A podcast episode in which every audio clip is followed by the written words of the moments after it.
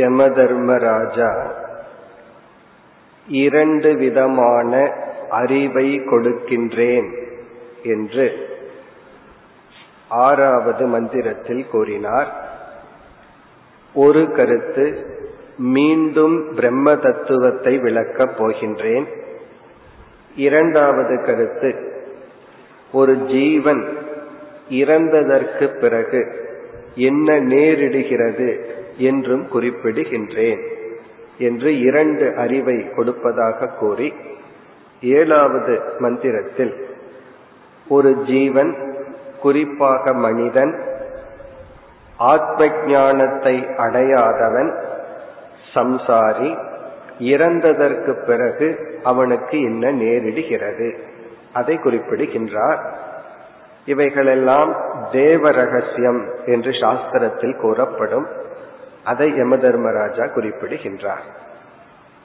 ஒரு ஜீவன் உடலை எடுக்கின்றான், எப்படி உடலை எடுக்கின்றான் என்றும் சாஸ்திரத்தில் பேசப்பட்டுள்ளது.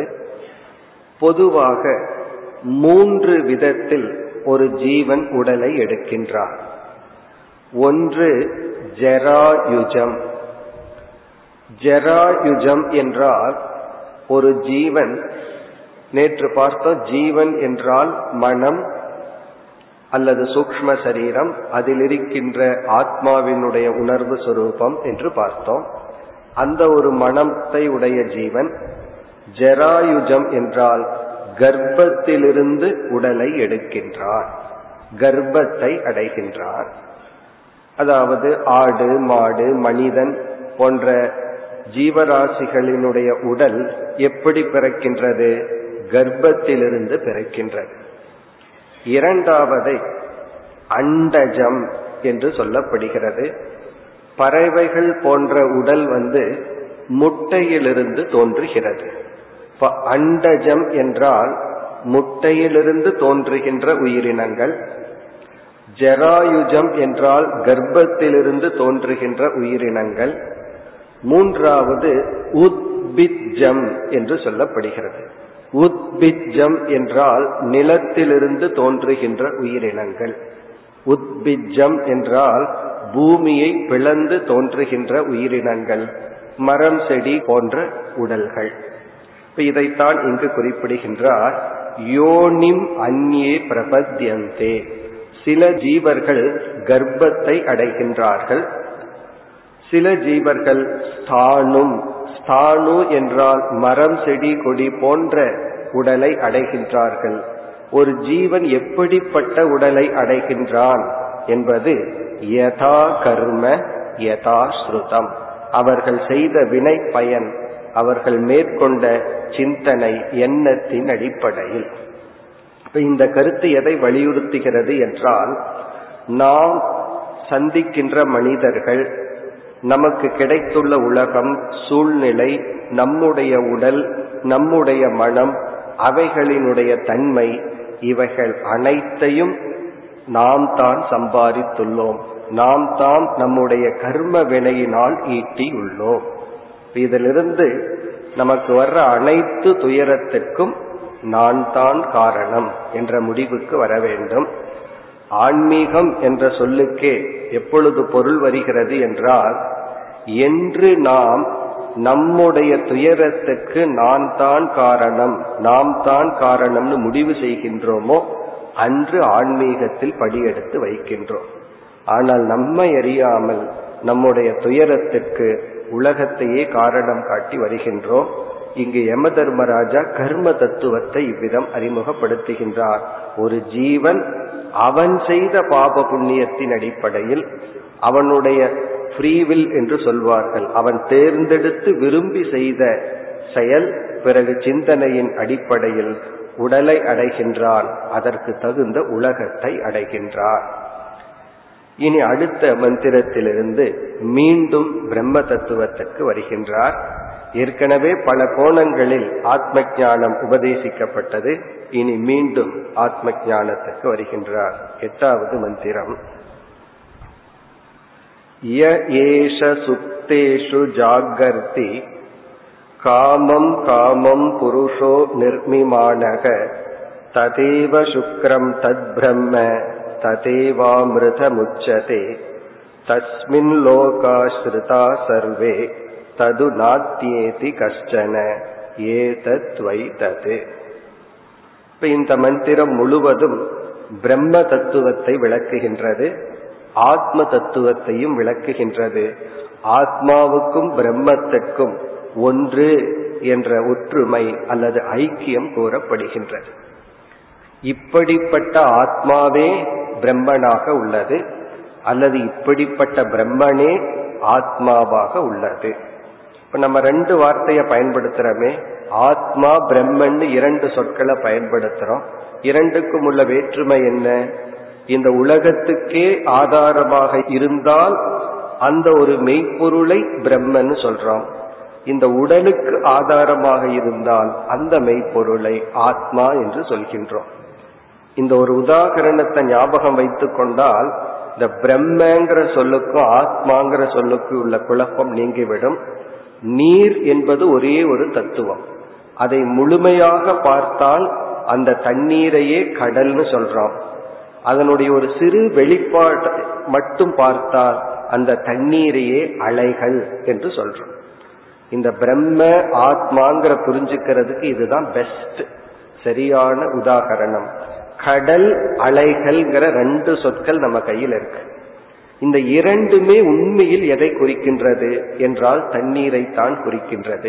இப்ப அலைகளையும் தண்ணீர்னு சொல்லலாம், கடலையும் தண்ணீர்னு சொல்லலாம்.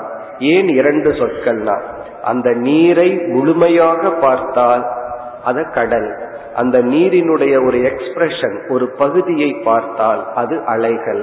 அதே போல இங்க ஆத்மா பிரம்ம என்ற சொற்கள் எல்லாம் ஏன் வந்ததுன்னா, உடலின் அடிப்படையில் ஆத்மான்னு ஒரு சொல், உலகத்தின் அடிப்படையில் பிரம்ம என்ற சொல். ஆகவே ஆத்மா பிரம்ம இரண்டும் தண்ணீரை போல ஒரே ஒரு தத்துவம் தான். அதற்காகத்தான் சாஸ்திரம் ஆத்மா பிரம்ம ஒன்றுதான் ஒன்றுதான் என்று கூறிக்கொண்டே வருகின்றது. இனி இந்த மந்திரத்திற்குள் சென்றால், யக ஏஷக புருஷக சுப்தேஷு ஜாகர்தி. இனி உபனிஷத் நமக்கு என்ன செய்ய வேண்டும்? இந்த ஆத்ம தத்துவத்தை புரிய வைக்க வேண்டும். அதாவது சாஸ்திரம் எதற்கு கஷ்டப்படுது? நம்மை நமக்கு புரிய வைக்கிறதுக்கு தான் கஷ்டப்படுகின்றது. நம்முடைய தன்மையை நம்மையே நமக்கு அறிமுகப்படுத்தி நம்முடைய தன்மையை நமக்கு புரிய வைக்க முயற்சி செய்கிறது.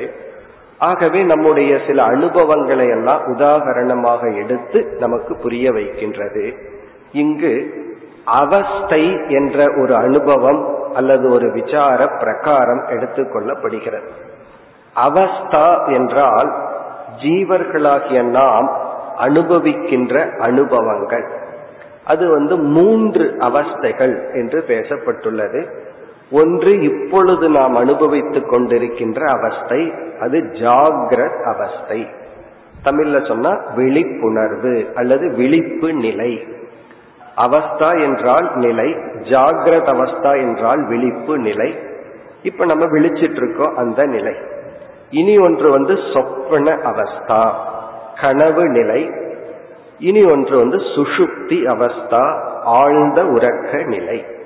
இது நம்முடைய அனுபவத்தில் இருக்கு. என்னைக்குமே தெரிஞ்சதினுடைய துணை கொண்டுதான் தெரியாததை நம்ம புரிந்து கொள்ள முடியும். ஆகவே இந்த மூன்று அனுபவம் நமக்கு உள்ளது. இந்த அனுபவத்தை நமக்கு சுட்டி காட்டி சற்று விளக்கி இந்த அனுபவத்திலிருந்து ஆத்ம தத்துவத்தை நாம் புரிந்து கொள்ள உபனிஷத் முயற்சி செய்கிறது. இப்ப இந்த அனுபவத்துக்கும் அறிவுக்கு எப்படி சம்பந்தம், எப்படி புரிய வைக்கின்றது என்றால், நான் இந்த ஸ்தூல உடல் வரை அபிமானம் வைக்கும் பொழுது என்னுடைய ஐடென்டிபிகேஷன், என்னுடைய அபிமானம் இந்த உடல் வரை வந்தால் எனக்கு என்ன கிடைக்கின்றது? இந்த வெளி உலக அனுபவம் கிடைத்து ஜாகிரத் என்ற அவஸ்தை ஏற்படுகின்றது. இப்ப என்னுடைய நான் என்கின்ற ஜீவன் அல்லது நான் யாருங்கிறது இப்ப நமக்கு தெரியல, அது ஒரு எக்ஸா வச்சுக்குவோம். ஏதோ ஒரு நான் இந்த உடல் வரை அபிமானம் வச்சா எனக்கு கிடைக்கிற அனுபவம் ஜாகிரத். இந்த உடலின் மீது முழுமையாக என்னுடைய அபிமானத்தை நான் விட்டுவிட்டால், என்னுடைய ஐடென்டிபிகேஷனை பாடியிலிருந்து நான் எடுத்துறேன், முழுமையா எடுத்து விடுகின்றேன். அப்பொழுது எனக்கு ஆழ்ந்த உறக்கம் என்ற ஒரு அனுபவம் வருகிறது. உறக்கம்ங்கிறது எப்ப வரும்? இந்த உடல்ல இருக்கின்ற என்னுடைய அந்த ஐடென்டிபிகேஷன், அபிமானத்தை வித்ட்ரா பண்ணாதான் ஆழ்ந்த உறக்கம் என்ற ஒரு அனுபவம். பிறகு இந்த உறக்கத்திலேயே என்னாகின்றது, மனதினுடைய ஒரு சிறிய பகுதியில் அபிமானம் வந்து விடுகிறது. ஆழ்ந்த உறக்கத்துல உடலினுடைய அபிமானமும் இல்லை, மனதின் மீதும் அபிமானம் இல்லை.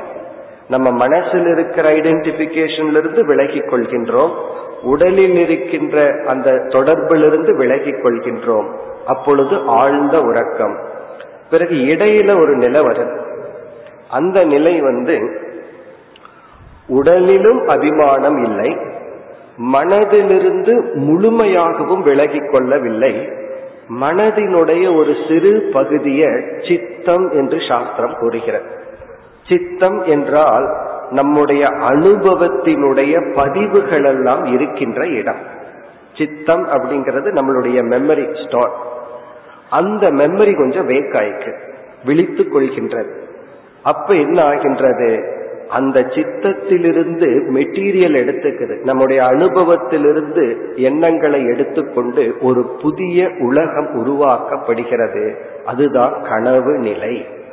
இந்த கனவு நிலையில இந்த உலகத்தை நாம் பார்த்து கொண்டிருக்கின்ற இந்திரியங்கள் எல்லாம் உறங்கிக் கொண்டு இருக்கின்றது. இப்ப பார்க்கிற கண்ணை வச்சு நம்ம கனவுல பார்ப்பதில்லை. கனவுல புதிய உடல் புதிய உலகத்தை உருவாக்கி கொண்டு நம்ம அந்த அனுபவத்தை அனுபவித்து கொண்டிருக்கின்றோம். இந்த மூன்று அனுபவம் நமக்கு வந்தாலும் இந்த மூன்று அனுபவங்கள் இருக்கு என்று இதை எடுத்து ஆராயும் பொழுது நமக்கு அறிவு ஏற்படுகிறது. அதாவது அனுபவம் நமக்கு அறிவை கொடுக்காது, அனுபவத்தை ஆராய்ந்தால்தான் நமக்கு ஞானம் ஏற்படும். அதனாலதான் வயதுக்கும் ஞானத்துக்கும் சம்பந்தம் இருக்கணுங்கிற அவசியம் கிடையாது. ஒருவருக்கு 80 வயதாயிருந்தா 80 வயதுக்குரிய அறிவு இருக்கணுங்கிற அவசியம் கிடையாது. ஒருவருக்கு 25-30 வயசு ஆயிருக்கலாம், அவருக்கு 30 வயசுக்குரிய அனுபவத்திற்குரிய அறிவு இருக்கணுங்கிற அவசியம் கிடையாது. காரணம், அனுபவங்கள் வந்து கொண்டே போகின்றது. அதை நம்ம நிறுத்தி விசாரம் பண்ணி ஆராய்ந்தால்தான் அதிலிருந்து அறிவை பெற முடியும். இப்படி மூன்று அனுபவங்களை சாஸ்திரம் ஆராய்ந்து நமக்கு ஒரு அறிவை கொடுக்கின்றது. என்ன ஆராய்ச்சி என்றால், இந்த மூன்று அனுபவங்களுக்குள் காமன் ஃபேக்டர் தொடர்ந்து இருப்பது என்ன, இந்த மூன்று அனுபவங்களில் வந்து செல்வது என்ன என்ற ஒரு ஆராய்ச்சி. இந்த மூன்று அனுபவங்களுக்குள்ளேயும் யார் தொடர்ந்து இருக்கா, இந்த மூன்று அனுபவங்களுக்குள்ள எதெல்லாம் வந்து போகுது, எதெல்லாம் வந்து போகுதோ, எதெல்லாம் தற்காலிகமா வந்து போகுதோ அது தொடர்ந்து இருப்பவனை காட்டிலும் வேறானது. இப்ப நம்ம இந்த இடத்துக்கு வந்து போயிட்டு இருக்கோம், இங்கேயே ஒருத்தர் வேலை செஞ்சிட்டு இருக்கார், அவர் தொடர்ந்து வர்றவங்களையும் போறவங்களையும் பார்த்துட்டு இருக்கார். இப்ப அவர் வேறு நாம் வேறு. காரணம் என்ன, அது வந்து போகுது, ஒருவர் தொடர்ந்து இருக்கின்றார்.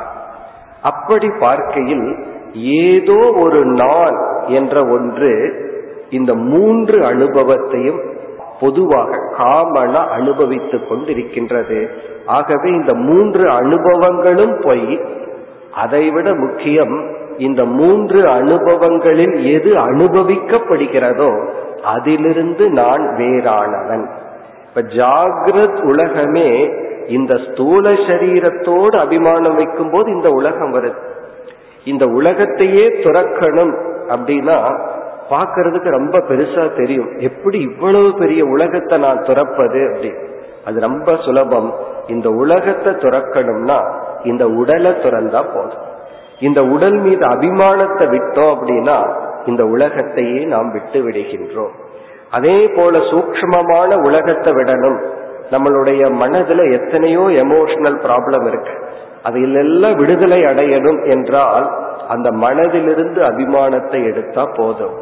அதே போல காரண சரீரம், அதுல அஞ்ஞானம் இருக்கு, அறியாமை இருக்கு, அதிலிருந்து விலகி கொண்டால் நம்ம என்ன ஆகின்றோம்? மூன்று உடல்களில் இருந்து விலகி கொண்டால் மூன்று உலகத்திலிருந்தும் விலகியவர்கள் ஆகின்றோம். இப்ப இங்கு என்ன சொல்லப்படுகிறது? மூன்று அனுபவங்களுக்குள்ளும் எந்த ஒன்று அறிவுபூர்வமாக விளங்கி கொண்டிருக்கின்றதோ அதுதான் நான், அதுதான் ஆத்மா. இப்ப இங்க ஆத்மா இப்படி விளக்கப்படுகின்றது, மூன்று அனுபவங்களை எடுத்துக்கொண்டு இந்த உடல் இருக்கும் வரைதான் இந்த உலகம். இந்த உடலை நான் விலக்கி கொண்டால், உடலிலிருந்து நான் விலகி கொண்டால் இந்த உலகம் விளக்கப்படுகின்றது. ஆகவே இந்த உலகத்தில் இருக்கின்ற எந்த பொருளும் உடலும் நான் அல்ல. பிறகு மனதில் மட்டும் அபிமானம் வைக்கும் பொழுது இனி ஒரு உலகம் நமக்கு கிடைக்கின்றது. இந்த சொப்பன அவஸ்தை அப்படிங்கிறது உறங்கிக் கொண்டு இருக்கும் பொழுது கிடைக்கின்ற கனவு உலகம் மட்டுமல்ல. வேறொரு இடத்துல ஒரு ஆசிரியர் இனி ஒன்றையும் சேர்த்திக் கொள்வார். நாம விழித்து கொண்டிருக்கும் பொழுதே நம்ம கண்ணை மூடிக்கிறோம், உலகத்தில் இருக்கிற எந்த சப்தத்தையும் கேட்கல, மனதில் ஏதாவது சிந்தித்து கொண்டிருந்தால் அதுவும் ஒரு விதமான சொப்பன அவஸ்தை தான். காரணம், இந்த இந்திரியங்களை பயன்படுத்தி உலகத்திடமிருந்து விலகி கொள்கின்றோம். மனதிற்குள்ளேயே நாம சிந்திக்க ஆரம்பிச்சிட்டோம்னா நம்மளுடைய அபிமானம் மனதில் மட்டும் இருக்கு. அப்ப நமக்கு கிடைக்கின்ற உலகம் சூக்ஷ்ம உலகத்தை அனுபவிக்கின்றோம். இப்படி நானே இந்த உடலில் அபிமானம் வைத்து இந்த உலகத்தை அனுபவிக்கின்றேன், நானே இந்த உடலிலிருந்து அபிமானத்தை எடுத்து மனதில் மட்டும் அபிமானத்தை வைத்து என்னுடைய சட்டில் வேர்ல்ட், என்னுடைய சூக்ஷ்ம உலகத்தை அனுபவிக்கின்றேன். பிறகு நானே மனதிலிருந்தும் விலகி காரண சரீரம் என்று சொல்லப்படுகின்ற ஒன்றுக்குள் சென்று ஆனந்தத்தையும் அறியாமையையும் அனுபவிக்கின்றேன். தூக்கத்துல நமக்கு ஆப்ஜெக்ட் இரண்டு, ஒன்று இக்னரன்ஸ், இனி ஒன்று ஆனந்தம், சுகம். அதனாலதான் தூங்கி விழித்தவுடன் நம்ம இந்த இரண்டையும் சொல்றோம். ஆனந்தமாக ஒன்றும் அறியாமல் தூங்கிறேன், விழிச்சதுக்கு அப்புறம் நமக்கு ரெண்டு மெமரி தான். ஒன்று சந்தோஷமா இருந்தது, இனி ஒன்றுமே தெரியல. நல்லா தூங்கிட்ட, மழை பெஞ்சதும் கூட தெரியலன்னு சொல்லுவோம். அப்படின்னு என்ன அர்த்தம்? தூக்கத்துல இரண்டே ஆப்ஜெக்ட் தான் இருக்கு, ஒன்று அறியாமை, இனி ஒன்று ஆனந்தம். கனவுல என்ன ஆப்ஜெக்ட்னா நம்மளுடைய மெமரியில என்னென்னலாம் இருந்ததோ, இதெல்லாம் ட்ரிகர் ஆயிருக்கோ, அதெல்லாம் பொருள்கள். பிறகு ஸ்தூல உடல் அபிமானம் வச்சோம்னா இந்திரியங்கள் எதையெல்லாம் பார்க்குதோ அவைகள் தான் நமக்கு உலகம். இந்த உலகத்துல எத்தனையோ இருக்கு, அது நமக்கு உலகம் கிடையாது. இந்த உடல் எதை பார்க்குதோ அதுதான் நமக்கு உலகம். நம்முடைய உலகம் ரொம்ப சிறியது, நம்ம எவ்வளவு பார்த்திட முடியும், கேட்ட முடியும். இந்த ஸ்தூல உடலுக்கு இதெல்லாம் பொருளாகுதோ அதுதான் நமக்கு உலகம். நம்ம பாதையில போயிட்டு இருக்கோம், எத்தனையோ பொருள்கள் இருக்கு, எது நமக்கு உலகம்? எதை கண்ணு பார்க்குதோ, எந்த சப்தத்தை காது கேட்குதோ அதுதான் நமக்கு உலகம். மற்ற உலகங்கள் நமக்கு அந்த நேரத்துல உலகங்கள் இல்லை. அப்ப இந்த உலகம், அனுபவம், இவைகளெல்லாம் நமக்கு நம்முடைய அபிமானத்தில் இருந்து வருவது. இதிலிருந்து என்ன முடிவுக்கு வர வேண்டும் என்றால், இந்த அனுபவங்கள் நிலையற்றது, அனுபவிக்கப்படும் பொருள் நிலையற்றது, இதற்குள் தொடர்ந்து இருப்பவன் ஆத்மா அல்லது நான். இவ்விதம் நமக்கு நம்முடைய உடலுக்குள் இருக்கின்ற அழியாத தத்துவம் அறிமுகப்படுத்தப்படுகிறது. இப்படி அறிமுகப்படுத்தவில்லை என்றால் நம்ம என்ன நினைச்சிட்டு இருப்போம்? இந்த உடல் அழிவுக்கு உட்பட்டதுன்னு தெரியும், ஆகவே நான் அழிவுக்கு உட்பட்டவன், நான் அழிகின்றேன்னு நினைச்சிருவோம். இங்கு இந்த உடல், மனம் இவைகளெல்லாம் ஒரு பொருள், அதற்குள்ள நான் செல்கின்றேன். ஆகவே நான் யார் என்றால் அழியாத உணர்வு சொரூபமான ஆத்மா. அதுதான் இங்கு முதலில் பேசப்படுகின்றது. யக ஏஷக சுக்தேஷு ஜாகர்த்தி. இந்த ஆத்ம தத்துவம் அனைத்தும் உறங்கிக் கொண்டிருக்கும் பொழுதும் விழித்து கொண்டிருக்கின்றது. அதாவது உறக்கம் அப்படிங்கிறது ஆத்மாவுக்கு என்னைக்குமே கிடையாது. காரணம், ஆத்மா என்றும் அது பிரகாச சொரூபம், சூரியனை போல. இரவுங்கிறது நமக்குத்தானே தவிர சூரியனுக்கு கிடையாது. சூரியன் பார்க்காத ஒன்று என்ன என்றால் இரவத்தான். அது இருளை பார்க்காத ஒரு தத்துவம். அதுபோல இந்த ஆத்மா என்றும் விழித்து கொண்டுள்ளது. என்றும் விழித்து கொண்டிருந்தால் அது விழித்து கொண்டிருக்குன்னு சொல்லக்கூடாது. காரணம் அது அதனுடைய சுபாவம். நம்ம மனதையும் உடலையும் சொல்ல விழித்து கொண்டிருக்கின்றது, உறங்கிக் கொண்டிருக்கின்றது என்று. இப்ப சுப்தேஷு ஜாகர்த்தி, அது என்றும் ஆழ்ந்த உறக்கத்திலும் இந்த ஆத்மா விழித்து கொண்டுள்ளது. இப்ப ஆத்மா என்னைக்குமே உறங்காமல் விழித்து கொண்டிருக்கின்றது. பிறகு இந்த உறக்கத்துல என்ன வருகின்றதாம்? காமம் காமம் நிர்மிமானக. இந்த உறக்கத்தில் விதவிதமான பொருள்களை தோற்று வைத்து கனவு என்ற உலகத்தை அனுபவித்து கொண்டிருக்கின்றது. ஆனால் உண்மையில் இந்த ஆத்மா ததேவ சுக்ரம் தத் பிரம்ம, இது ஒரு தூய்மையான ஆத்மா, தூய்மையானது, இதுவே பிரம்ம தத்துவம். இப்ப இந்த ஆத்மாவே பிரம்ம. இந்த ஆத்மாதான் மூன்று அவஸ்தைகளுக்கும் சாட்சியாக உள்ளது. அதனாலதான் சாஸ்திரத்துல ஆத்மாவுக்கு ஒரு லட்சணம் அவஸ்தா திரய சாட்சி. இது ஆத்மாவுக்கு கொடுக்கிற ஒரு முக்கியமான லட்சணம். அவஸ்தா திரயம் என்றால் மூன்று அனுபவங்கள். திரயம்னா மூன்று. மூன்று அனுபவங்களினுடைய சாட்சி. மூன்று அனுபவங்களுக்குள்ளும் சென்று வருகிறது, அதே சமயத்தில் சாட்சியாக உள்ளது. இந்த ஆத்மாவுக்கு தான் இனி ஒரு பெயரை சாஸ்திரம் கொடுக்கும், அதுதான் துரியம். இப்ப துரியம் என்றால் எந்த ஒரு ஆத்ம தத்துவம் இந்த மூன்றுக்குள் சென்று அதே சமயத்தில் மூன்றுக்கும் அப்பாற்பட்டும் இருக்கின்றதோ அது ஆத்மா. இந்த நான்காவது அவஸ்தை அப்படின்னு ஒண்ணு கிடையாது. இருக்கிறது நமக்கு மூன்று அவஸ்தை தான். இந்த மூன்று அவஸ்தைக்குள் நான்காவதை போல இந்த மூன்றுக்கும் அப்பாற்பட்டு இருப்பதனால் நான்காவதை போல என்று ஆத்மாவுக்கு துரிய தத்துவம் என்று சாஸ்திரம் அறிமுகப்படுத்தும்.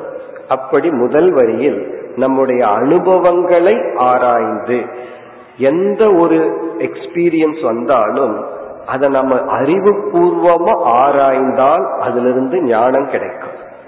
அந்த அனுபவத்தை ஆராயாமல் விட்டுவிட்டால் அந்த அனுபவம் ஞானத்தை கொடுப்பதற்கு பதிலாக மனதில் விருப்பு வெறுப்பை கொடுக்கும். ஒரு எக்ஸ்பீரியன்ஸிலிருந்து நம்ம லைக்ஸ் அண்ட் டிஸ்லைக்கை டெவலப் பண்ணலாம், விருப்பு வெறுப்பையும் வளர்த்தி கொள்ளலாம், அல்லது அறிவையும் வளர்த்தி கொள்ளலாம். இப்ப சாஸ்திரம் அனுபவத்தை ஆராய்ந்து ஒரு அறிவை கொடுக்கின்றது. நான் அனைத்து அனுபவங்களுக்கும் சாட்சி அப்படின்னா என்ன அர்த்தம்? எந்த பொருளும் என்னை தீண்டாது. இனி மற்ற சொற்கள் எல்லாம் இந்த பிரம்ம தத்துவத்தை விளக்குகின்ற எளிமையான சொற்கள். ததேவ அமிர்தம் உச்சதே. சரி, இந்த ஆத்மா அவஸ்தைகள் தோன்றி மடிவது போல இந்த ஆத்மாவும் தோன்றி மடிகிறதா என்றால் அமிர்தம். அமிர்தம் என்றால் அது மரணமற்றது. மரணம் அப்படிங்கிறது உடலுக்கும் மனதுக்கும் உட்பட்டது, ஆத்மாவுக்கல்ல. பிறகு இந்த ஆத்மாவே பிரம்மன் என்று கூறப்படுகிறது கடைசி பகுதியில். தஸ்மின் லோகாஹா ஸ்ருதாஹா, அனைத்து உலகங்களும், இந்த அனுபவம் மட்டுமல்ல, உடல் மனம் மட்டுமல்ல, இந்த உலகங்களே இந்த ஆத்மாவை சார்ந்து இருக்கின்றது.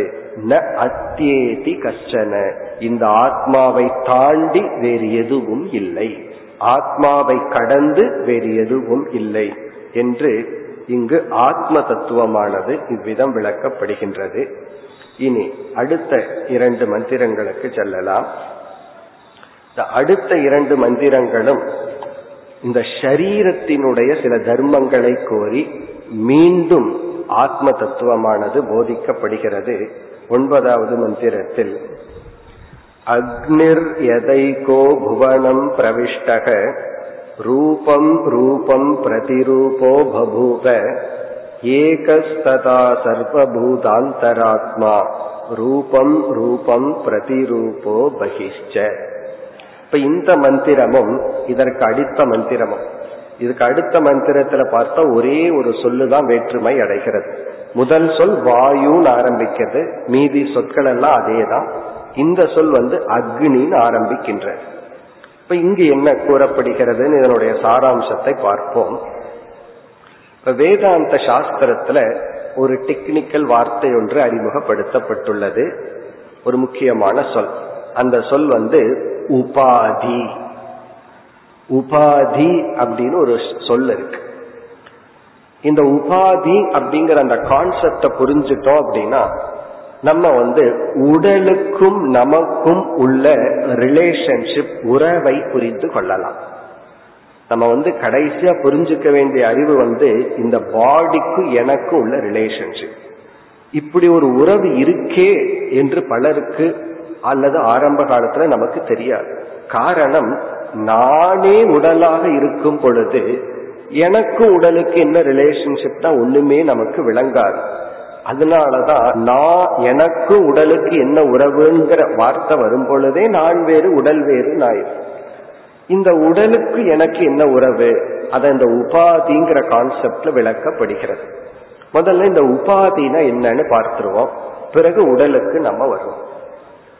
உபாதி என்றால் எந்த ஒரு பொருள், எந்த ஒரு ஆப்ஜெக்ட் தன்னுடைய குணங்களை, தன்னுடைய தன்மைகளை பொய்யாக இனியொரு பொருளுக்கு கொடுக்குமோ அதற்கு பெயர் உபாதி. எந்த ஒரு பொருள் தன்னுடைய தர்மத்தை, அதாவது தன்னுடைய சில தன்மைகளை உண்மையாக அல்ல பொய்யாக இனியொன்றுக்கு கொடுக்குமோ அந்த பொருளுக்கு பெயர் உபாதி. தன்னுடைய நேச்சரை இனி ஒண்ணுக்கு கொடுக்கணும், ஆனா கொடுக்கறது பொய்யா இருக்கணும், உண்மையா கொடுக்க கூடாது, கொடுத்த மாதிரி கொடுக்கணும். அப்படி செய்தால் அந்த பொருளுக்கு பேரு உபாதி. ரெண்டு மூணு உதாரணம் பார்த்தா நமக்கு புரிஞ்சிடும். கிறிஸ்டல் இருக்கு, ஸ்படிகம் இருக்கு, அது தூய்மையான வெண்மையான கலர்ல இருக்கு, அதற்கு பக்கத்துல சிவப்பு கலர் பூவை வைக்கணும். இந்த பூவினுடைய சிவப்பு தன்மை அந்த ஸ்படிகத்துல அப்படியே ரிஃப்ளெக்ட் ஆகுது. அப்ப நம்ம என்ன சொல்றோம், இந்த மலரை உபாதி அப்படின்னு சொல்றோம். இந்த மலர் என்ன பண்ணுதா, தன்னுடைய தர்மமான சிவப்பு வர்ணத்தை பொய்யாக அந்த பொருளுக்கு கொடுக்கின்றது. அப்ப அந்த பொருள் என்ன ஆகுது, பொய்யாக இனியொரு பொருளினுடைய தர்மத்தை வாங்கி கொள்கின்றது. ஒன்றுமே தெரியாத ஒரு குழந்தை கிட்ட காமிச்சோம் அப்படின்னா அந்த குழந்தை என்ன நினைக்கும், சிவப்பு கலரா இருக்கு இந்த கிறிஸ்டல் அப்படின்னு இருக்கும். அப்போ பொய்யான டிரான்ஸ்பர் அங்க நடக்கணும், ஆனா அனுபவத்துல பார்த்தா அது நமக்கு தெரியக்கூடாது. இதுதான் உபாதி. இதுக்கு பல எக்ஸாம்பிள் சொல்லலாம். இப்ப ஆகாசம் அப்படின்னு ஒரு தத்துவம் இருக்கு, ஸ்பேஸ். இந்த ஸ்பேஸுக்கு டைமென்ஷன் எல்லாம் உண்மையிலேயே கிடையாது. ஆனா நம்ம என்ன பண்றோம், இந்த ஹால் இருக்கு, இந்த ஹால்ல எவ்வளவு இடம் இருக்குன்னு நம்ம கேட்கிறோம். பிறகு ஒரு மேஜை இருக்கு, அந்த டிராயர்க்குள்ள எவ்வளவு இடம் இருக்கு, உங்க ரூம்குள்ள எவ்வளவு இடம் இருக்குன்னு கேட்கிறோம். அப்ப என்ன ஆகுது, இந்த ஆகாசம் ஒரு சிறிய இடம் போல ரெஸ்ட்ரிக்டடா நமக்கு தெரிகிறது. சின்ன ஸ்பேஸ் 10ல அப்படின்னு சொல்றோம். இப்ப ஆகாசம் லிமிட்டான மாதிரி தெரியுது. அப்ப என்ன சொல்றோம் நம்ம, இந்த சுவர்கள் ஆகாசத்துக்கு உபாதியாக செயல்படுகிறது, மலர் ஸ்படிகத்துக்கு உபாதியாக செயல்படுகிறதுன்னு சொன்னா மலரினுடைய தர்மம் அப்படியே ஸ்படிகத்துக்கு ஏற்றி வைத்துள்ளோம். அதே போல இந்த பில்டிங், ஸ்தூலமான பில்டிங் என்ன பண்ணது, ஆகாசத்தை ஏதோ லிமிட்டடா நமக்கு காட்டி கொடுக்கிறது. ஆனா உண்மையிலேயே ஸ்பேஸ் லிமிட்டட் கிடையாது. அப்படி அதே போல அக்னி, நெருப்பு. இங்க நெருப்பு வாயு என்ற ரெண்டு எக்ஸாம்பிள் சொல்லப்பட்டுள்ளது. இந்த நெருப்புக்கு உருவம் கிடையாது. ஆனால் நெருப்பு ஒரு மரக்கட்டையில வெளிப்படும் பொழுது அந்த நெருப்பே அந்த கட்டையினுடைய தன்மையை போல இருக்கு. நெருப்பானது தண்ணீர்ல வெளிப்படும் பொழுது தண்ணீரே அந்த உஷ்ண மாதிரி நெருப்பு போல நமக்கு தெரிகிறது. நெருப்பு தீபத்தில் வெளிப்பட்டால் நெருப்பு தீபத்தினுடைய உருவத்தை போல இருக்கு. இவ்விதம் அதே போல வாயு, காற்று சிறிய பலூன்ல இருந்துச்சுன்னா அந்த அந்த காற்று ஏதோ பலூனினுடைய சொரூபத்தை போல இருக்கு. பெரிய பலூன்ல இருந்தா பெரிய ஒரு சொரூபத்தை போல இருக்கு. ஆனால் காற்றுக்கு உருவம் கிடையாது, ரூபம் கிடையாது. அக்னிக்கும் உருவம் கிடையாது. அது எதனோடு சேருகிறதோ அதனோடு தன்மையை தான் எடுத்துக்கொண்டது போல் இருக்கின்றது. இப்ப இரும்பு குண்டு இருக்கு, அக்னியில நெருப்புல போடுறோம், உடனே என்ன சொல்றோம், அயன் பால் சொல்றோம், அதாவது நெருப்பு பிளம்பு அல்லது நெருப்பு குண்டுன்னு சொல்றோம். உண்மையிலேயே அந்த பால் அப்படிங்கிறது நெருப்புக்கு சொந்தமானதல்ல. நெருப்பு ஃபயர் அப்படிங்கிறது இது ஒரு ஹீட் பிரின்சிபிள், கண்ணுக்கு தெரியாத உஷ்ணத்தையும் பிரகாசத்தையும் கொடுக்கிற ஒரு சக்தி. It's a power, energy. அந்த எனர்ஜி ஒரு மேட்டர் அல்ல. ஆனா ஒரு மேட்டர் ஒரு பொருளோடு சேரும் பொழுது அந்த எனர்ஜி, அந்த சக்தியான அக்னியும் அந்த பொருள் ரூபத்தை அடைந்த மாதிரி இருக்கு. இப்ப இந்த விறகு கட்டை என்ன பண்ணுதுன்னா தன்னுடைய டைமென்ஷன் தன்மையை நெருப்புக்கு பொய்யாக கொடுத்துள்ளது, வாயுக்கு தன்னுடைய டைமென்ஷனை பொய்யாக கொடுத்துள்ளது. சம்டைம் இந்த உதாரணத்தை புரிஞ்சுக்கிறதே கொஞ்சம் கஷ்டமா இருக்கும். ஆனா உபனிஷத்து இந்த உதாரணத்தை சொல்கிறது. நம்ம எக்ஸாம்பிள தெளிவா புரிஞ்சுக்கணும்னா ஸ்படிகம் மலர் ரொம்ப கிளீனா இருக்கு. ஸ்படிகம்ங்கிறது தூய்மையான வெண்மையான ஒரு கல். அதுல நம்ம மலரை வச்சோம்னா பொய்யா தனக்குள்ள அந்த கலர் இருக்கிற மாதிரி காட்டுது. அதே போல அக்னி வாயு போன்ற தத்துவங்கள். இதை எக்ஸாம்பிளா கோரி இனி நம்ம இறுதியா எதற்கு வரணும், நம்முடைய உடல் ஆத்மாவுக்கு உபாதி. அதுதான் இங்க இறுதியா கம்யூனிகேட் பண்ற விஷயம். இந்த எக்ஸாம்பிள் இருந்து கடைசியா எதுக்கு நம்ம வர்றோம், இந்த உடல் உபாதி. இந்த உடலை என்னைக்கு உபாதின்னு புரிஞ்சுக்கிறோமோ அன்னைக்கு ஒரு பெரிய அறிவு நமக்கு கிடைச்சிடும். அப்படின்னா என்ன அர்த்தம், இந்த உடலினுடைய தர்மங்கள், இங்க உடல்னு சொல்லும் போது மனசையும் சேர்த்திக்கணும், மனதினுடைய தர்மங்கள் என்னிடத்தில் பொய்யாக ஏற்றி வைக்கப்பட்டுள்ளது. என்னிடத்தில், ஆத்மாவாகிய என்னிடத்தில் இந்த உடலின் தன்மையும் மனதின் தன்மையும் இருக்கிற மாதிரி இருக்கு. ஆனா யோசிச்சு பார்த்தா, சிந்தித்து பார்த்தா, இந்த உடலினுடைய எந்த தர்மமும் என்னை சார்ந்ததல்ல, மனதினுடைய எந்த தர்மமும் என்னை சார்ந்ததல்ல. பிறகு நான் யார்னா இந்த தர்மத்தை பொய்யாக வாங்கியவன் நான். இப்படி சொல்லும் பொழுது இனியொரு சந்தேகமும் நமக்கு வந்துடும். அப்படி என்றால் மலரும் உண்மை, அந்த மலரில் எது தன்னுடைய தர்மத்தை பொய்யா கொடுக்குதே ஸ்படிகமும் அதுவும் உண்மை. அப்ப இரண்டு உண்மை தத்துவங்கள் இருக்கேன்னு சந்தேகம் வந்துடும். மலரும் ஒரு ரியாலிட்டி, பிறகு ஒரு உண்மை பொருள், ஸ்படிகமும் உண்மை பொருள். ஒரு உண்மை பொருள் தானே இனியொன்னுக்கு தன்னுடைய தர்மத்தை பொய்யா கொடுக்க முடியும், ஒரு பொய்யான பொருள் இனியொன்னுக்கு தன்னுடைய தர்மத்தை பொய்யா கொடுக்க முடியாது. ஆகவே இங்கு இருமை வருகிறதே அப்படின்னு ஒரு சந்தேகம் வரும். யோசிச்சு பார்த்தா அந்த மாதிரி இடத்துல என்ன செய்யணும், எந்த ஒரு எக்ஸாம்பிள் உதாரணத்தை ஒரு லெவல் வரைக்கும் தான் பயன்படுத்தணும். எல்லாம் அப்படியே எக்ஸ்டென்ஷன் செஞ்சுட்டு போகக்கூடாது. உடனே நம்ம வேற உதாரணத்துக்கு போயிடும், வேற ஒரு எக்ஸாம்பிளுக்கு வந்துடணும். வேற உதாரணம் என்னவென்றால், ஆகாசம் இருக்கு, மேல பாக்கிறோம் நீல கலரா இருக்கு. அந்த நீல கலர்ங்கிற ஆகாசம் உபாதி. அது என்ன செய்கிறது, தன்னுடைய அந்த ப்ளூனஸ், தன்னுடைய நீல கலரை கடலிடம் கொடுக்கின்றது. இப்ப கடலை பார்த்தா அது நீலமா நமக்கு தெரியுது, தண்ணீர் எடுத்து பார்த்தா நீல கலர் இல்லை. அப்ப இந்த கடலுக்கு நீல கலர் எங்கிருந்து வந்துச்சுன்னா ஆகாசத்துக்கு மேல ஸ்பேஸ்ல இருந்து வந்துச்சு. ஏன்னா கிளவுட்ஸ் எல்லாம் மூடி விட்டா கடல் நீளமா தெரியாது. ப்ளூ ஸ்கை இருந்தா கடலும் ப்ளூவா நமக்கு தெரிகிறது. அந்த ப்ளூவும் பொய்யுதான், அங்க உண்மையிலேயே நீல கலர் கிடையாதுதான். அப்ப எல்லாம் என்ன ஆகுதுன்னா இல்லாததே இருக்கிற மாதிரி ஆயிட்டு இருக்கு. இல்லாத நீல வண்ணம் கடலுக்குள் பொய்யாக தன்னுடைய கலரை கொடுக்கின்றது, வர்ணத்தை கொடுக்கின்றது. இப்ப என்ன நடக்குதுன்னா இல்லாதது இல்லாததை இருப்பதாக நமக்கு தெரிகிறது. இப்படி எல்லாம் நம்ம எக்ஸாம்பிள மாத்திக்கணும். ஒரு உதாரணத்துல ஒரு லெவல் வரைக்கும் போய் நின்னுக்கணும். அதற்கு மேல நமக்கு தவறுகள் வந்தால் எக்ஸாம்பிள மாத்திக்கணும். இந்த இரண்டு மந்திரங்களினுடைய சாராம்சம், நம்முடைய உடல் உபாதி. எப்பொழுதெல்லாம் உடல் நிமித்தமா நமக்கு துயரர் அதிகமாக வந்தால், மன நிமித்தமாக நமக்கு துயரம் வந்தால் உடனே இந்த எண்ணத்தை கொண்டு வரணும். அதுக்கு பேர் தான் நிதித்தியாசனம். நம்ம இறுதியில் அந்த சாதனையை பார்க்க போறோம். யம தர்மராஜா அந்த நிதித்தியாசனங்கிற தியானத்தை சொல்லித்தான் முடிக்க போறார். எப்பொழுதெல்லாம் உடல் நிமித்தமா அதிக துயரம் வருதோ உடனே நமக்கு அந்த எண்ணம் வந்துடுற இந்த உடல் உபாதி. இது இதனுடைய தர்மம். எனக்கு இருக்கிறதாக நான் கற்பனையாக பாவித்து கொண்டேன். அதே போல மனதிலிருந்தும் நாம் விலகி பார்க்க வேண்டும். மனதினுடைய தர்மம் வேறு, என்னுடைய தர்மம் வேறு. அதுதான் இந்த இரண்டு மந்திரத்தின் சாராம்சம். முதல் வரியில எக்ஸாம்பிள் சொல்லப்படுகிறது. அக்னிர் யதைகோ புவனம் பிரவிஷ்டக. நெருப்பானது மரக்கட்டை, தீபம் போன்ற பொருள்களுக்குள் செல்லும் பொழுது ரூபம் ரூபம் பிரதிரூபோ பபுவ.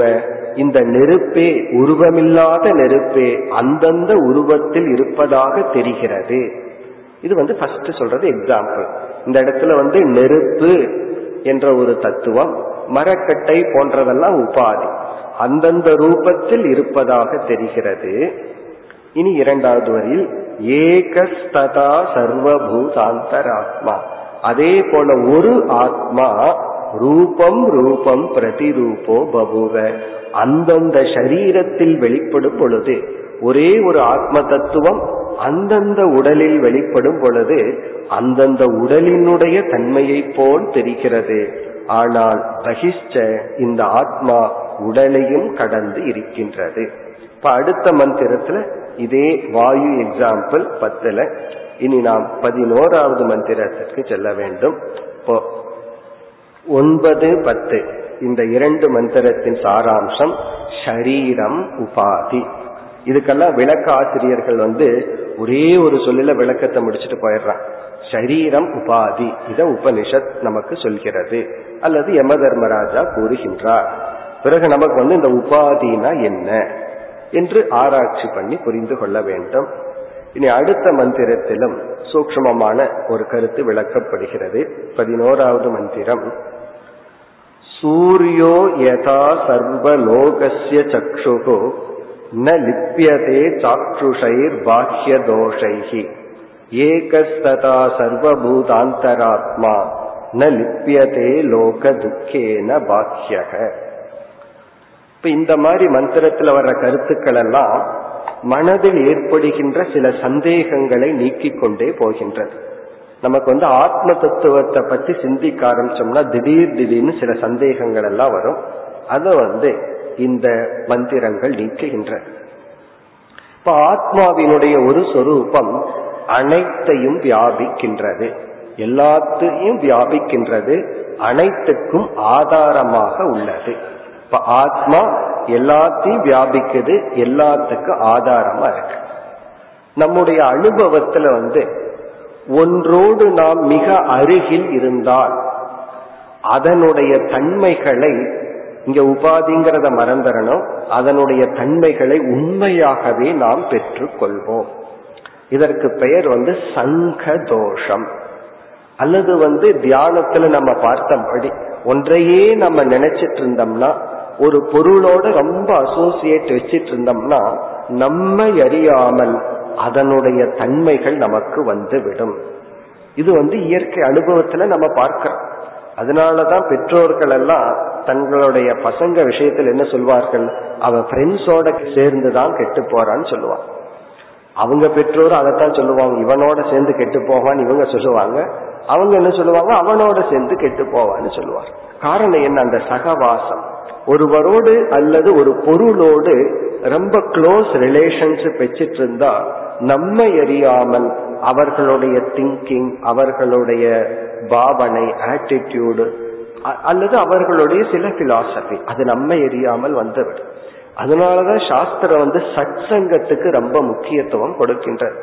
நீ ஒரு பேட்டர்ன் ஆஃப் திங்கிங் குள்ள போனா அதே பேட்டர்ன் ஆஃப் திங்கிங் குள்ள போற மக்களோடு நீ கொஞ்சம் ரிலேஷன்ஷிப் வச்சாதான் உன்னால அந்த அறிவை பெற முடியும். நீ ஒருவனாக தனியாக இருந்து ஆரம்ப காலத்துல உன்னுடைய தனித்தன்மையை நிலைநாட்ட முடியாது. அதனாலதான் வீட்டுல தனியா இருந்து விரதம் இருக்கிறது ரொம்ப கஷ்டம். வெயிட்ட குறைக்கணும்னா சில பேர் சில இன்ஸ்டிடியூஷனுக்கு ஏன் செல்கிறார்கள், எல்லாம் சாப்பிடும் போது தான் மட்டும் சாப்பிடாம இருக்கிறதுக்கு ரொம்ப சக்தி வேணும். வேறொரு இடத்துக்கு போய் எல்லாம் சாப்பிடாம இருக்காங்க. ஒருவர் மூஞ்சியை பார்த்துட்டு நீயே சாப்பிடல நானும் சாப்பிடலன்னா ஒரு ஸ்ட்ரென்த் வந்துடுது. அப்படி இந்த சங்கமானது நமக்கு ஒரு சக்தியை கொடுக்கின்றது. இந்த தனித்துவத்தை அடைவதற்கு கொஞ்சம் ஸ்ட்ரென்த் நமக்கு வேண்டும். அதாவது ஆரம்பத்துல சர்க்கம்ஸ்டன்ஸ் மேக்ஸ் அஸ், சூழ்நிலை தான் நம்மை உருவாக்குது. கடைசியில வி மேக் சர்க்கம்ஸ்டன்ஸ், நாம சூழ்நிலையை உருவாக்குறோம். ரமண மகரிஷி முதலில் சூழ்நிலையை நாடி சென்றார், தனிமையான இடத்துக்கு சென்றார், சென்று தவமெல்லாம் பல வருடங்கள் மேற்கொண்டார். பிறகு அவர் எங்க இருக்காரோ அது ஆசிரமம். அப்படி சில காலங்கள் சூழ்நிலையை நாடி செல்ல வேண்டும். காரணம் என்ன? சூழ்நிலைதான் நம்மை உருவாக்குகின்றது. அதனால நம்ம யாரோட பழகிறோம், பழகலாம் எல்லோரோடையும், எவ்வளவு தூரம் பழகிறோம், எவ்வளவு தூரம் கமிட்மெண்டா இருக்கிறோம்ங்கிறது முக்கியம். இப்ப நம்ம அனுபவத்துல இந்த ஒரு இயற்கை தன்மையை பார்க்கிறோம். இது உண்மைதான், இதுல மாற்றம் கிடையாது. இந்த அசோசியேஷன்ங்கிறது ரொம்ப முக்கியம், அது ஆரம்ப காலத்து. அதற்கு பிறகு எப்படிப்பட்டவர்களோடு நம்ம பழகினாலும் அவர்களிடமிருந்து அவர்களுடைய கொள்கை, திங்கிங் நம்ம தாக்காம நம்ம பாதுகாத்து கொள்ள முடியும். ஆனால் இந்த சங்க தோஷம் அப்படிங்கிறது நம்ம வாழ்க்கையில வரும். அது மட்டுமல்ல, அது ஒரு இயற்கை. அதனாலதான் சாஸ்திரம் அதற்கென்று சில சாதனைகளை கூறியுள்ளது. இப்ப இந்த தன்மையை நம்ம அறியாமல் ஆத்மாவிடம் அப்ளை பண்ணிரும். இந்த ரூலை ஆத்மாவிட்ட அப்ளை பண்ண கூடாதுன்னு யம தர்மராஜா சொல்றார். அதாவது இந்த பூமியில் இருக்கிற வரைக்கும் சில பிசிக்ஸ், சில ரூல்ஸ் இருக்கு. நம்ம இந்த காற்று மண்டலத்தை தாண்டிட்டோம் அப்படின்னா இந்த ரூல்ஸை போய் அங்க அப்ளை பண்ண கூட நடந்து போக முடியாது. இங்க இருக்கிற ரூல் அங்க அப்ளை ஆகாது, ஏன்னா அதனுடைய டைமென்ஷனே வேறு. அதே போல இந்த உடலோடு உலகத்தோடு இருக்கும்போது சில லாஜிக், சில ரூல்ஸ் அண்ட் ரெகுலேஷன் இருக்கு. நம்ம அதை மனசுல வச்சுட்டு ஆத்ம விஷயத்துல அதை அப்படியே அப்ளை பண்ணிடுவோம், அது கூடாது என்று இங்கு யம தர்மராஜா உபதேசம் செய்கின்றார். அதாவது இந்த மந்திரத்தினுடைய சாரம், ஆத்மா சர்வ வியாபி, அதே சமயத்தில் அசங்கக, எல்லா இடத்திலையும் வியாபிச்சிருக்கு, அதே சமயத்தில் அசங்கமாகவும் இருக்கின்றது, எதோடும் தொடாமலும் தொடப்படாமலும் இருக்கின்றது. ஆத்மா சர்வ ஆதாரக, அதே சமயத்தில் அசங்கக, எல்லாத்துக்கும் ஆதாரமாக இருக்கின்றது, எதையும் தொடாமலும் இருக்கின்றது. அதனாலதான் அந்த சந்நியாச வாழ்க்கையில ஒரு எதி குரு கிட்ட இருந்து கொஞ்ச நாள் நல்லா படிச்சு ஞான நிஷ்டை அடைஞ்சதற்கப்புறம் அவர்களுக்கு 2 விதமான லைஃப் ஸ்டைல் சாஸ்திரம் சொல்லியிருக்கு. இது யாருக்குன்னா ஞானத்தில் நிலை பெற்றவர்களுக்கு. அவங்க என்ன செய்யலாம், ஒரே இடத்துல இருக்கலாம், அல்லது அவர்கள் சஞ்சரித்து கொண்டும் இருக்கலாம். அவதூது சந்நியாசி என்றால் ஒரு 3 இரவும் கூட ஒரு இடத்துல, 3 இரவுக்கு மேல ஒரு இடத்துல தங்க மாட்டார்கள். அவர்கள் அப்படியே சஞ்சாரம் செய்து கொண்டு இருப்பார்கள். இப்ப இந்த உலகத்துல எங்கு வேண்டுமானாலும் செல்லலாம், எங்கு வேண்டுமானாலும் உறங்கலாம்ங்கிற ரூல் இருக்கு. இனி ஒரு சன்னியாசி ஒரே இடத்துல இருப்பார். இந்த 2லயும் ப்ராப்ளம் இருக்கு. சாதாரணமா ஒரே இடத்துல இருந்துட்டோம்னா நம்ம உடல் மனம் அந்த இடத்துக்கு அடிக்ஷன் ஆயிரும். அவர்கள் வேறு இடத்துக்கு போனா தூக்கம் வராது. இப்போ ஒரே இடத்துல இருந்தாலும் ப்ராப்ளம், ஊரெல்லாம் சுத்திட்டு இருந்தாலும் ப்ராப்ளம். இப்ப என்னதான் பண்றதுன்னா அதனாலதான் இல்லறத்தில் இருப்பவர்கள் 2ம் பண்ணணும்னு அர்த்தம். அப்பப்ப எங்காவது போயிட்டு வரணும், ஒரே இடத்துல இருக்கணும். சன்னியாசிக்கு என்னன்னா என்ன வேணாலும் பண்ணலாம். நீ ஒரே இடத்துல வேணாலும் இருந்துட்டு இருக்கலாம். நாளைக்கு அந்த இடம் இல்லைன்னா சந்தோஷமா இனி ஒரு இடத்துல இருப்பார், அல்லது ஊரை வேணாலும் சுத்திட்டு இருக்கலாம். உனக்கு ஒண்ணு இல்லை. காரணம் என்ன? இந்த ஞானம். என்ன ஞானம்? சர்வகதக அசங்கக, எல்லா இடத்துக்கும் செல்பவன், எதிலும் பற்றில்லாதவன், அல்லது அனைத்தையும் தாங்குபவன், ஒரே இடத்திலிருந்து அனைத்தையும் தாங்குபவன், ஆனால் அசங்கக. அதுதான் இங்கு சொல்லப்படுகிறது. இங்க சொல்ற எக்ஸாம்பிள் சூரியோ யதா சர்வ லோகஸ்ய சக்ஷுஹு. சூரியனுக்கு இங்க கொடுக்கிற பெயர் அனைத்து உலகங்களுக்கும் கண்ணாக இருப்பது சூரியன். சூரியன் கண்ணுக்கு உதாரணம். நமக்கு கண்ணை போல அனைத்து லோகங்களுக்கும் கண்ணாக இருக்கின்ற சூரியன் இங்க எக்ஸாம்பிள் சொல்லி பிறகு ஆத்ம தத்துவத்திற்கு வரப்படுது. இங்க உதாரணம் என்னவென்றால், இந்த சூரியன் இரண்டு தோஷத்தினால் பாதிக்கப்படுவதில்லை. ஒன்று எதை வியாபிக்கின்றதோ அதனால் சூரியன் பாதிக்கப்படுவதில்லை. சூரியன் நல்ல பொருள்களையும் பிரகாசப்படுத்துகிறது, விளக்குகிறது, அசுத்தமான பொருளையும் விளக்குகிறது. கங்கையையும் சூரியன் பிரகாசப்படுத்துகிறது, சாக்கடையையும் சூரியன் பிரகாசப்படுத்துகிறது. அதனால சாக்கடையினுடைய தோஷம் சூரியனுக்கு வருவதில்லை, கங்கையினுடைய புனிதத்துவமும் சூரியனுக்கு வருவதில்லை. இது இந்த இரண்டையும் கடந்தது. அப்போ ஒன்று சூரியன் எதை பிரகாசப்படுத்துகிறதோ, பிரகாசப்படுத்தணும்னா கொஞ்சம் பக்கத்துல போய் தான் பண்ண முடியும், தானே தன்னுடைய கதிர்களால் வியாபித்து பிரகாசப்படுத்துகிறது. ஆனால் அவைகளால் சூரியன் பாதிக்கப்படுவதில்லை. இனி ஒன்று நம்முடைய கண்ணுல ஒரு தோஷம், கண்ணு சரியில்லை, எதை பார்த்தாலும் இரண்டு இரண்டா தெரியுது, மூன்று மூன்றா தெரியுது. நம்ம தோஷமான கண்ணை வச்சுட்டு சூரியனை பார்த்தாலும் நம்முடைய கண்ணில் இருக்கின்ற குறையினால் சூரியன் பாதிக்கப்படுவதில்லை, நம்ம பார்வையினாலும் சூரியன் பாதிக்கப்படுவதில்லை, சூரியன் பிரகாசப்படுத்தும் பொருளினாலும் சூரியன் பாதிக்கப்படுவதில்லை. அப்போ சாக்ஷுஷைர் தோஷைகி நலுப்பியது, நம்முடைய கண்ணில் இருக்கிற குறையினால சூரியன் பாதிக்கப்படுவதில்லை, பிறகு சூரியன் பிரகாசப்படுத்தும் பொருளினாலும் சூரியன் பாதிக்கப்படுவதில்லை. இது ஒரு எக்ஸாம்பிள். அது போல இனி ஆத்ம தத்துவத்திற்கு வர வேண்டும். ஆனா அனுபவத்தில் அப்படி அல்ல. சில பேர் நம் மீது இருக்கிற ஒப்பீனியன்ல நம்ம பாதிக்கப்படுறோம், அவரு இப்படி என்ன நினைச்சிட்டார். பல சமயங்கள்ல நாம நமக்காக வாழ்றதை விட மற்றவங்க என்ன நினைத்து கொள்வார்கள், மற்றவர்களுக்காகவே வாழ்ந்து கொண்டிருக்கின்றோம். நம்ம உண்மை தன்மையை இழந்து விடுகின்றோம். அதை அப்படி முழுமையா இருக்கக்கூடாது. அதாவது ஊரோடு ஒத்துவாள்னு ஒரு ப்ராவர்ப் இருக்கு. இந்த உலகத்தோடு ஒத்துப்போ, நீ ரொம்ப டிஃபரெண்டா இருக்காதன்னு ஒண்ணு இருக்கு. அதே சமயத்துல உன்னுடைய தனித்தன்மையையும் இழந்து விடாதேன்னு ஒரு உபதேசம் இருக்கு. நம்ம நம்மளுடைய இண்டிவிஜுவாலிட்டியை இழக்கக்கூடாது, அதே சமயத்துல நம்ம அப்நார்மலா இருக்கக்கூடாது, நார்மலா இருக்கணும். அதே சமயத்தில் நாம் நாமளாகவும் இருக்க வேண்டும். நம்முடைய அனுபவத்துல மற்றவர்கள் நம்மைய பற்றி என்ன நினைக்கிறாங்கிற எண்ணம் நம்மை அதிகமாக பாதிக்கின்றது. அதனாலதான் பல சமயம் அது தெரியாம இருக்கிறது நல்லது. பகவான் அது தெரியாம வச்சிருக்கார். நம்மைய பற்றி யார் யார் என்னென்ன நினைக்கிறாங்கன்னு நமக்கு தெரியாது. தெரிஞ்சதுன்னா யாரோடையும் நம்மால உறவு கொள்ள முடியாது. காரணம் என்ன? அந்த எண்ணம் நம்மை பாதிக்கின்றது. அந்த எண்ணம் நம்ம பாதிக்கும், அவர்களுடைய எண்ணம் நம்மை பாதிக்கின்றது. இதெல்லாம் உலக நியதி. இந்த லாஜிக், இந்த லாவை ஆத்ம விஷயத்துல நம்ம பின்பற்ற கூடாது. ஏன்னா அதனுடைய லாஜிக் வேற, அதனுடைய ரூல் வேற, உலகத்தினுடைய நியதி வேற. சில பேர் அப்படியே மாற்றி செய்வார்கள். ஆத்மாவினுடைய இந்த அசங்க சொரூபத்தை பிராக்டிக்கல் லைஃப்ல கொண்டு வந்துட்டு ஆத்மாதான் அசங்க சொரூபமாச்சே, நான் யாரோட பழகினா என்ன, எங்க இருந்தா என்ன, எதை சாப்பிட்டா என்ன, இந்த உடல் தான் நான் இல்லையே, நான் எதை வேணாலும் சாப்பிடுவேன், எப்படி வேணாலும் இருப்பேன்னு அந்த ரூலை லைஃப்ல இது பண்றது, லைஃப்ல இருக்கிற ரூலை போய் ஆத்மாவில மிக்ஸ் பண்றது.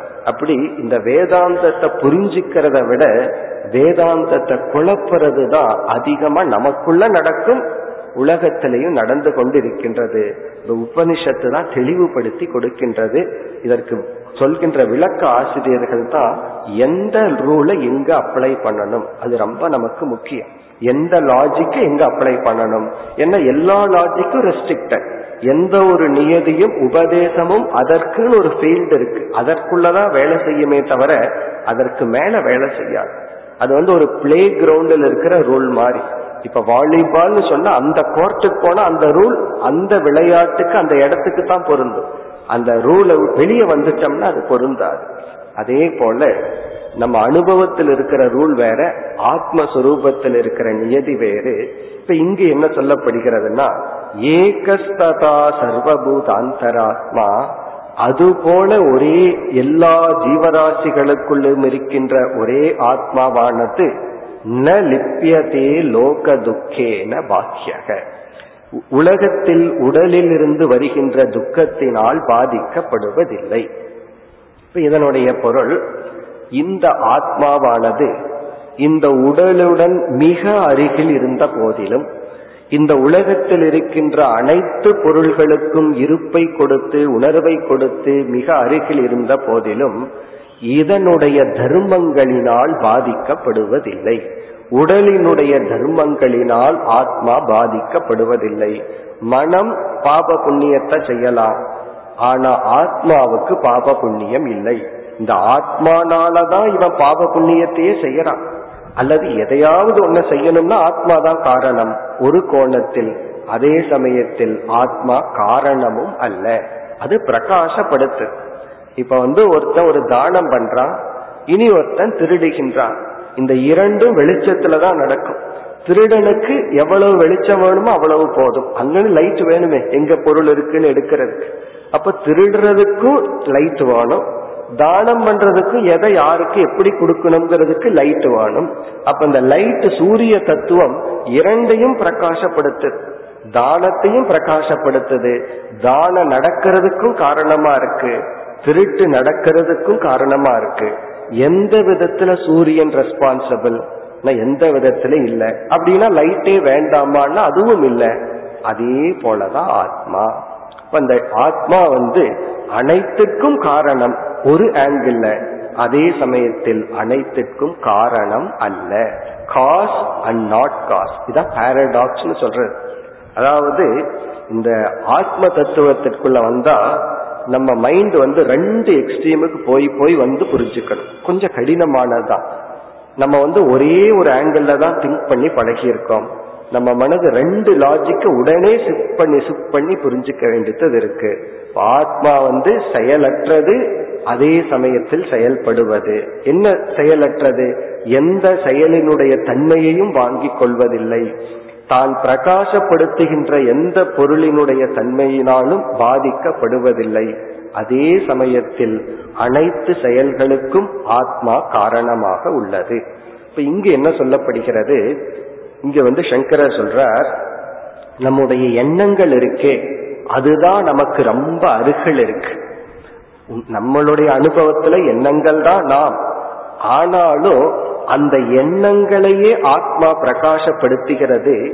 எண்ணங்களினுடைய தர்மத்தினால் ஆத்மா தாக்கப்படுவதில்லை. நம்முடைய ஒரு எண்ணம் நல்ல எண்ணமா இருக்கும், அவன் நல்லா இருக்கணும்னு நினைப்பான்.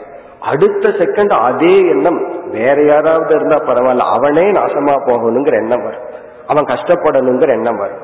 இது நமக்கு ஆச்சரியமா இருக்கும். ஒரே ஒரு நபரை குறித்து அவன் கஷ்டப்படணுங்கிற எண்ணம் வரும், குரோத விருத்தி வந்தா, ஒரு வெறுப்பு வந்தா. திடீர்னு அன்பு வரும், அவன் நல்லா இருக்கணும்னு சொல்லுவோம். இப்ப இதெல்லாம் எண்ணங்களினுடைய தன்மை. இந்த இரண்டு எண்ணங்களையும் ஆத்மா பிரகாசப்படுத்துகிறது. ஆத்மாவுக்கு அதனால பாப புண்ணியம் வருவதில்லை. இது ஆத்ம தத்துவத்தை சாஸ்திரம் விளக்குகின்ற ஒரு முறை. இதெல்லாம் நம்ம சிந்திக்க சிந்திக்க வருகின்ற சந்தேகங்களை இங்கு யமதர்மராஜா நீக்கி கொண்டு வருகின்றார். இனி நாம் அடுத்த மந்திரத்திற்கு செல்கின்றோம். இங்கும் அதே போன்ற கருத்து, மகா வாக்கியம். ஏகோ வசி சர்வபூதாந்தராத்மா ஏகம் ரூபம் பகுதா யக் கரோதி தம் ஆத்மஸ்தம் ஏனு பஷ்யந்தி தீராக தேஷாம் சுகம் சாஸ்வதம் நேதரேஷா. இந்த மந்திரமும் இதற்கு அடுத்த மந்திரமும் ஒரே கருத்தை உடையது. இது ரெண்டுமே ரொம்ப ரொம்ப ஹெவி ஸ்லோகம், அதாவது அனைத்து கருத்துக்களையும் உள்ளடக்கிய மந்திரங்கள். எல்லா வேதாந்த விஷயங்களையும் இந்த ரெண்டு மந்திரத்தில் அடக்குகின்றார், ஒரே மந்திரத்தில் அடக்குகின்றார்.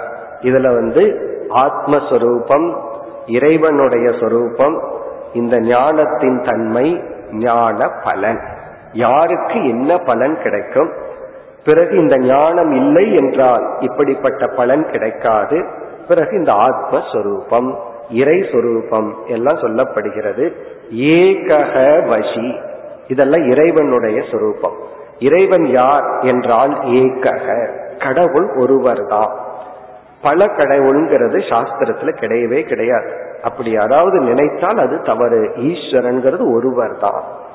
அந்த ஒருவருக்கு மேல் இனியொருவர் இருந்தார்னு வச்சுக்குவோமே, இறைவனுக்கு வேறாக நம்ம எல்லாம் இருக்கிறோம்னாவே அந்த இறைவனுக்கு இறைவன்கிற தன்மையே போயிடும், காடுக்கு காடுங்கிற ஸ்டேட்டஸே போயிடும். எப்பொழுதுனா கடவுளுக்கு அந்நியமாக நான் இருந்தால், நம்ம எல்லாம் கடவுளுக்கு வேறா இருந்துட்டோம்னா என்ன ஆகும்?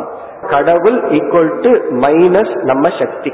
ஏன்னா நான் தான் கடவுளுக்கு வேறா இருக்கிறேனே, அப்ப என்னுடைய சக்தி எல்லாம் கடவுளுடைய சக்தி இல்லையே. அப்ப கடவுளுங்கிறது யாருன்னா அவர் மைனஸ் நம்ம சக்தி. அப்படி நம்ம எல்லாமே கடவுளுக்கு வேறா இருந்துட்டா கடவுள் என்பவர் யாரா இருப்பாரு? நம்ம கிட்ட இருக்கிற சக்தி இல்லாதவரை அவர் இருப்பார். அப்ப அந்த கடவுளுக்கு கடவுள்ங்கிற ஸ்டேட்டஸே இல்லையே. ஒரு கால் நம்ம எல்லாம் சேர்ந்துட்டோம்னு வச்சுக்கோமே, கடவுளை நம்ம பீட் பண்ணிடலாம். அப்ப கடவுள்னு சொன்னா அவர் ஏக்கமாகத்தான் இருக்க வேண்டும். பல கடவுள்ங்கிறதே கிடையாது. அதான் ஏக்கக, ஏக்ககனா ஒரே ஒரு சொரூபமாக இருப்பவர். பிறகு வசி, வசி என்றால் தான் படைத்த அனைத்து பிரபஞ்சத்தையும் தன்னுடைய கட்டுக்குள் வைத்திருப்பவர். தன்னிடத்துல தோன்றியது எல்லாமே தன்னுடைய கட்டுக்குள் இருக்கும். நம்ம ஜீவனை போல் அல்ல. ஜீவன் தான் படைச்சதே தன்னுடைய கட்டுக்குள் இருக்க. அதுக்கு பெஸ்ட் எக்ஸாம்பிள் குழந்தைகள் தான். ஒரு 3 வயசு 4 வயசு தன்னுடைய கட்டுக்குள் இருக்கும். அல்லது கொஞ்சம் வருஷத்துக்கு மேல போயிட்டா குழந்தைகளோட கட்டுக்குள்ளதான் பெற்றோர்கள் இருக்காங்களே தவிர பெற்றோர்களினுடைய கட்டுப்பாட்டுல குழந்தைகள் இல்லை. காரணம் என்ன? அதுவும் ஒரு இண்டிவிஜுவல் ஜீவன், நம்மளும் ஒரு இண்டிவிஜுவல் ஜீவன். அதனாலதான் பேரண்ட்ஸுக்கு அந்த அவேர்னஸ் வேணும். குழந்தைகள்ங்கிறது நம்முடைய பார்ட் அல்ல, நம்ம பயன்படுத்துற மிஷின் அல்ல. நம்ம ஒரு கருவியா இருந்து நம்மை போல ஒரு இண்டிவிஜுவல் ஜீவனை உருவாக்கி கொடுத்துள்ளோம். அப்போ நம்ம அதை வசப்படுத்தணும்னு நினைக்க கூடாது, அதன் வசத்துல நம்ம இருக்கணும்னு நினைக்க கூடாது. 2 இண்டிபெண்டன்ட் என்டிட்டி. அப்படி அல்ல. இறைவன்கிறது யார் அப்படின்னா வசி, தான் படைச்ச அனைத்து ஜீவராசிகளையும் படைப்புகளையும் தன்னுடைய வசத்தில் வைத்திருப்பவர். சர்வபூதாந்தராத்மா, அவரே அனைத்து ஜீவராசிகளுக்குள்ளும் இருப்பவர். ஏகம் ரூபம் பகுதா எக்கரோதி. பிறகு இறைவன் ஒன்றுன்னு சொன்னா எதற்கு நமக்கு இத்தனை சக்திகள், இவ்வளவு வேற்றுமை? அது இங்கு கூறப்படுகிறது ஏகம் ரூபம், அவருடைய ஒரு சுரூபத்தையே பகுதா கரோதி, விதவிதமாக படைத்துள்ளார். சிருஷ்டின்னு சொன்னாவே வேற்றுமை என்று பொருள், டைவர்சிட்டி. சிருஷ்டின்னு சொன்னாவே, படைத்தல் சொன்னாவே அங்கு வேற்றுமை வந்து விடுகிறது. அந்த வேற்றுமை எதனிடமிருந்து வந்துள்ளது? ஒன்றிடமிருந்து. தன்னுடைய ஒரு சுரூபத்தை இவ்விதமாக பஞ்சபூதங்களாக பலவிதமான ஜீவர்களாக வேற்றுமையாக எவர் செய்கின்றாரோ, அப்படி வேற்றுமையாக உருவாக்கி விட்டதற்கு பிறகு தான் அனைத்தையும் தன்னுடைய கட்டுக்குள் வைத்திருப்பவர். இதெல்லாம் ஈஸ்வரனுடைய லட்சணத்தை சொல்லி தம் ஆத்மஸ்தம், அந்த ஈஸ்வரனே நம்முடைய ஆத்மஸ்வரூபமாக இருக்கின்றார். ஏனு பஷ்யந்தி தீராக, இத பார்க்கிறவங்களுக்கு உபனிஷத் அடிக்கடி சொல்ற ஒரு அழகான வார்த்தை தீரர்கள். இதை பார்க்கின்ற தீரர்கள் அவர்கள் அடைகின்றது என்னன்னா சாஸ்வதம் சுகம், மேலான சுகத்தை அடைகின்றார்கள். ந இதரேஷா, மற்றவர்களுக்கு இந்த இன்பம் இல்லை. மேலும் நாளை நாம் தொடர்வோம். ஓம் பூர்ணமத் பூர்ணமிதம் பூர்ணாத் பூர்ணமுதச்யதே பூர்ணஸ்ய பூர்ணமாதாய பூர்ணமேவாவசிஷ்யதே. ஓம் சாந்தி சாந்தி சாந்தி.